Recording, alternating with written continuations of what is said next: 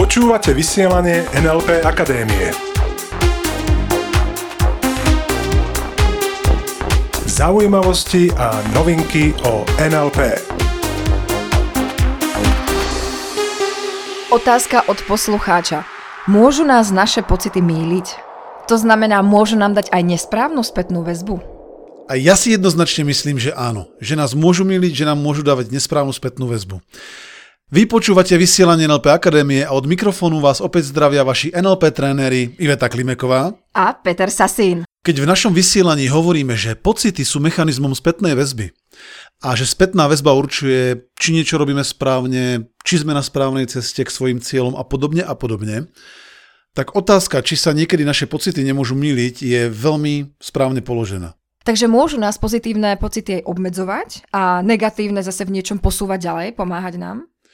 Ja si myslím, že za určitých okolností áno a povieme si pár príkladov, kedy nám negatívne pocity môžu naznačovať, že práve sa nachádzame na tej správnej ceste. A kedy nás naopak pozitívne pocity môžu odkláňať od kurzu. Uh-huh. Jedným z príkladov, kedy sa pocity mília, je závislosť. Závislosť? Hmm. Závislosť na čom? Alkohole, drogách? Á, jasné, závislosť na alkohole, drogách. Pretože ak je niekto závislý na alkohole, tak ten alkohol mu môže spôsobiť dobré pocity. Tie dobré pocity však nemusia automaticky znamenať, že IS toto je tá pravá cesta. Môžu nás jednoducho míliť. Zaujímavá otázka je tá, podľa čoho sa dá zistiť závislosť. Ja si myslím, že tam rozhoduje pocit, ktorý nastane vtedy, keď to nemám. Keď ten človek, ktorý je na niečom závislý, to jednoducho nemá. To znamená, aké sú v tomto prípade jeho pocity? sú takisto veľmi dobré, alebo skôr také, že musím to mať. Rád by som tú moju dávku. Čiže ak by som mal uviesť protipríklad, tak ja mám veľmi rád more. Tí, ktorí počúvate naše vysielanie, tak to viete, ako si vieme si vedko užívať krásne more. To, že nie som na mori závislý, spoznám aj podľa toho, keď to more nemám. Pretože nič hrozného sa nedieje. Je to nice to have. Je to príjemné byť pri mori, len keď tam momentálne nie som, ako napríklad teraz no tak nič hrozné sa nedeje. To znamená, vyhľadávam situácie, ktoré mi robia dobré pocity, aj osoby, ľudí, miesta, mm, jedlá, nápoje, len sledujem súčasne aj pocit, čo sa deje, keď to nemám. A podľa toho zistím, že je to OK a že nie som na tom závislý. Hmm, a je niečo, na čom si závislý? Samozrejme.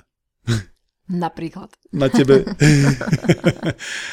Myslím si, že som závislý momentálne zatiaľ ešte na jedle. A zatiaľ no, ešte na tom... to je asi väčšina. Drvivá väčšina. Uh-huh. Každý. To presvedčenie tam vonku by bolo, že každý. Mm, zatiaľ ešte stále na varenom jedle a viac a viac sa presúvam aj na to nevarené jedlo, to znamená súrovú živú stravu. Tí, ktorí poznajú raw food, tak vedia, o čom hovorím. Uh-huh. No a čo sa týka iných závislostí, tak určite existuje závislosť na cukre, na čokoláde. Je to možné? Uh-huh. Na varenom jedle čokoláde. Uh-huh. Takže sleduj pocit, kedy to nie je, kedy to nemáš. Pretože mnoho ľudí by povedalo, že telo už si tak žiada samo. Telo mi dá naznačiť, čo je pre neho dobré. A potom zabúdajú sledovať tie dlhodobé pocity. Zvlášť vtedy, keď to nemajú. A čo myslíš, môže sa niekedy stať, že negatívne pocity nás môžu naopak viesť do určitého druhu osobnej slobody, že nám môžu pomáhať? Áno, Napríklad stáva sa to, keď niekto prekročí zónu komfortu. Aha, takže keď niekto opúšťa zónu komfortu, tak niekedy sa to môže prejavovať negatívnymi pocitmi. Hmm, niekedy. Áno. Napríklad strach a podobne. Pritom, a to mi zapadá, pritom to, že opustíme zónu komfortu, veľakrát slúži k tomu, že si rozšírime zónu komfortu a môže nás to viesť ku väčším, lepším výsledkom. Hmm, len je možné, že je to niečo neobvyklé, čo som a... predtým nebol zvyknutý robiť. A čím častejšie budeš skúšať nové veci, tým jednoduchšie to bude pre teba. Presne tak, ako napríklad, keď niekto má začať športovať, tak veľakrát taký pocit, že nechce sa mi a pôjdem zajtra. Mm, alebo radšej na pozajtra. Alebo to odsuniem až tak na neskôr. No a... Na jar. jar, je, teraz je jeseň, jar je dobrá, hej. Um, alebo keď chce niekto osloviť druhé pohlavie, že si chce nájsť partnera, tak môže sa to zo začiatku javiť niekomu tam vonku ako aj dosť nepríjemné. Takže to bolo pár príkladov, kedy mm, zdanlivo negatívne pocity, napríklad nechuť, nevôľa, po prípade strach, nám môžu ukazovať, že aha, iba opúšťaš zónu komfortu, to znamená... Meníš niečo zaužívané. Presne tak, meníš niečo natrénované, zaužívané. No a klasický sviňopes sa snaží ochrániť ťa. Ten vnútorný sviňopes poznáš z minulých dielov vysielania, to je taký ten mechanizmus ochranný, v úvodzovkách ochranný, ktorý sa ťa snaží udržať v zóne komfortu a... Ochrániť pred niečím novým, čo ešte nepozná. Tak, pretože jeho funkciou je nasledovať iba návyky a zvyk. Ďalším typickým príkladom, kedy sa naše pocity mília, sú fóbie. Pretože dá sa povedať, že fóbia, podobne ako alergia, je prehnaná reakcia organizmu na niečo bezpečné. To znamená, že tam sa môže tiež naše podvedomie míliť, respektíve naše pocity. Väčšina fóbií, tak ako to vnímam, nemá logické opodstatnenie. Pretože napríklad taká fóbia s pavúkou v našich zemepisných šírkach je úplne zbytočná vec v inom kontexte, na inom kontinente, kde žijú možno jedovaté pavúky, môže dávať aký taký zmysel. A keď si myslím, že tam by som bral skôr ten zdravý rešpekt pred určitým druhom pavúkov alebo pred určitým druhom hadov, keby sme sa bavili o fobiách z hadov. Tam skôr vnímam, že určitý zdravý rešpekt je výhodnejší ako panický strach. Lebo v panickom alebo fobickom strachu mm, prichádzame o zdroje. Nedokážeme možno vhodne reagovať, naopak možno mnohí reagujú prehnane čo nemusí vždy byť vhodné v tom danom kontexte. Keď sa vrátim späť do našich zemepisných šírok, tak tieto fóbie nemajú až tak logické opodstatnenie. Takisto fóbia z obsov. Dokonca poznáme aj relatívne exotické fóbie, kde by si väčšina ľudí povedala, OK, tak to neviem ani logicky pochopiť, prečo má niekto takú fóbiu. Ako napríklad fóbia na vtáky. Mestské vtáky, holuby, vrabce a podobné čo sa môže niektorým poslucháčom javiť ako komické, tak skutočne sa nedávno ku nám dostal jeden prípad, kedy nám zavolala jedna naša účastnička seminára NLP Practitioner a povedala, že má známeho, ktorý presne takouto fóbiou trpí. My v NLP by sme tak či tak povedali, že si takúto fóbiu vyvoláva, spôsobuje. A keďže naši účastníci poznajú techniky na odstraňovanie fóbií, tak Chcela si so mnou ešte pár detailov ozrejmiť, pretože s takouto fóbiou sa zatiaľ nestretla.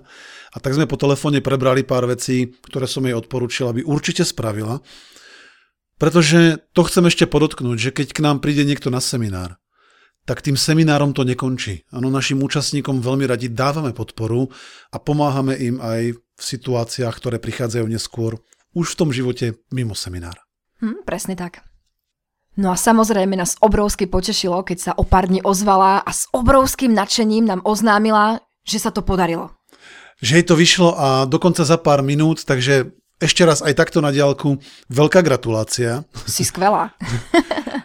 Úlohou NLP, tak ako ju vnímame my na NLP Akadémii, je dať ľuďom viac možností, aby skutočne mohli zažívať osobnú slobodu. Mm, väčšiu slobodu. Pretože skutočne, keď si vezmeš, že niekto, kto má fóbiu na holuby, ktoré sa vyskytujú v meste takmer všade, a teraz sa na svojom doterajšom správaní dokáže zasmiať a vyvinúť úplne iné a nové pocity v tejto situácii, tak tomu hovorím naozaj osobná sloboda a sme veľmi radi, že takéto nové stratégie a takéto nové správanie dokážeme ľuďom poskytnúť. Takže porozmýšľaj, v ktorých situáciách ti tvoje pocity dávali v úvodzovkách nesprávnu spätnú väzbu. Kedy ťa tie pozitívne lákali a kedy ťa tie negatívne zbytočne obmedzovali. Takže my veľmi pekne ďakujeme za pozornosť. Prajeme fantastický týždeň plný úžasných príjemných pocitov. A síce na tej správnej báze. ďakujeme za pozornosť, držte sa a ostaňte s nami. Ostaňte s nami. Počúvali ste vysielanie NLP Akadémie. Pre viac informácií navštívte www.nlpakademia.sk.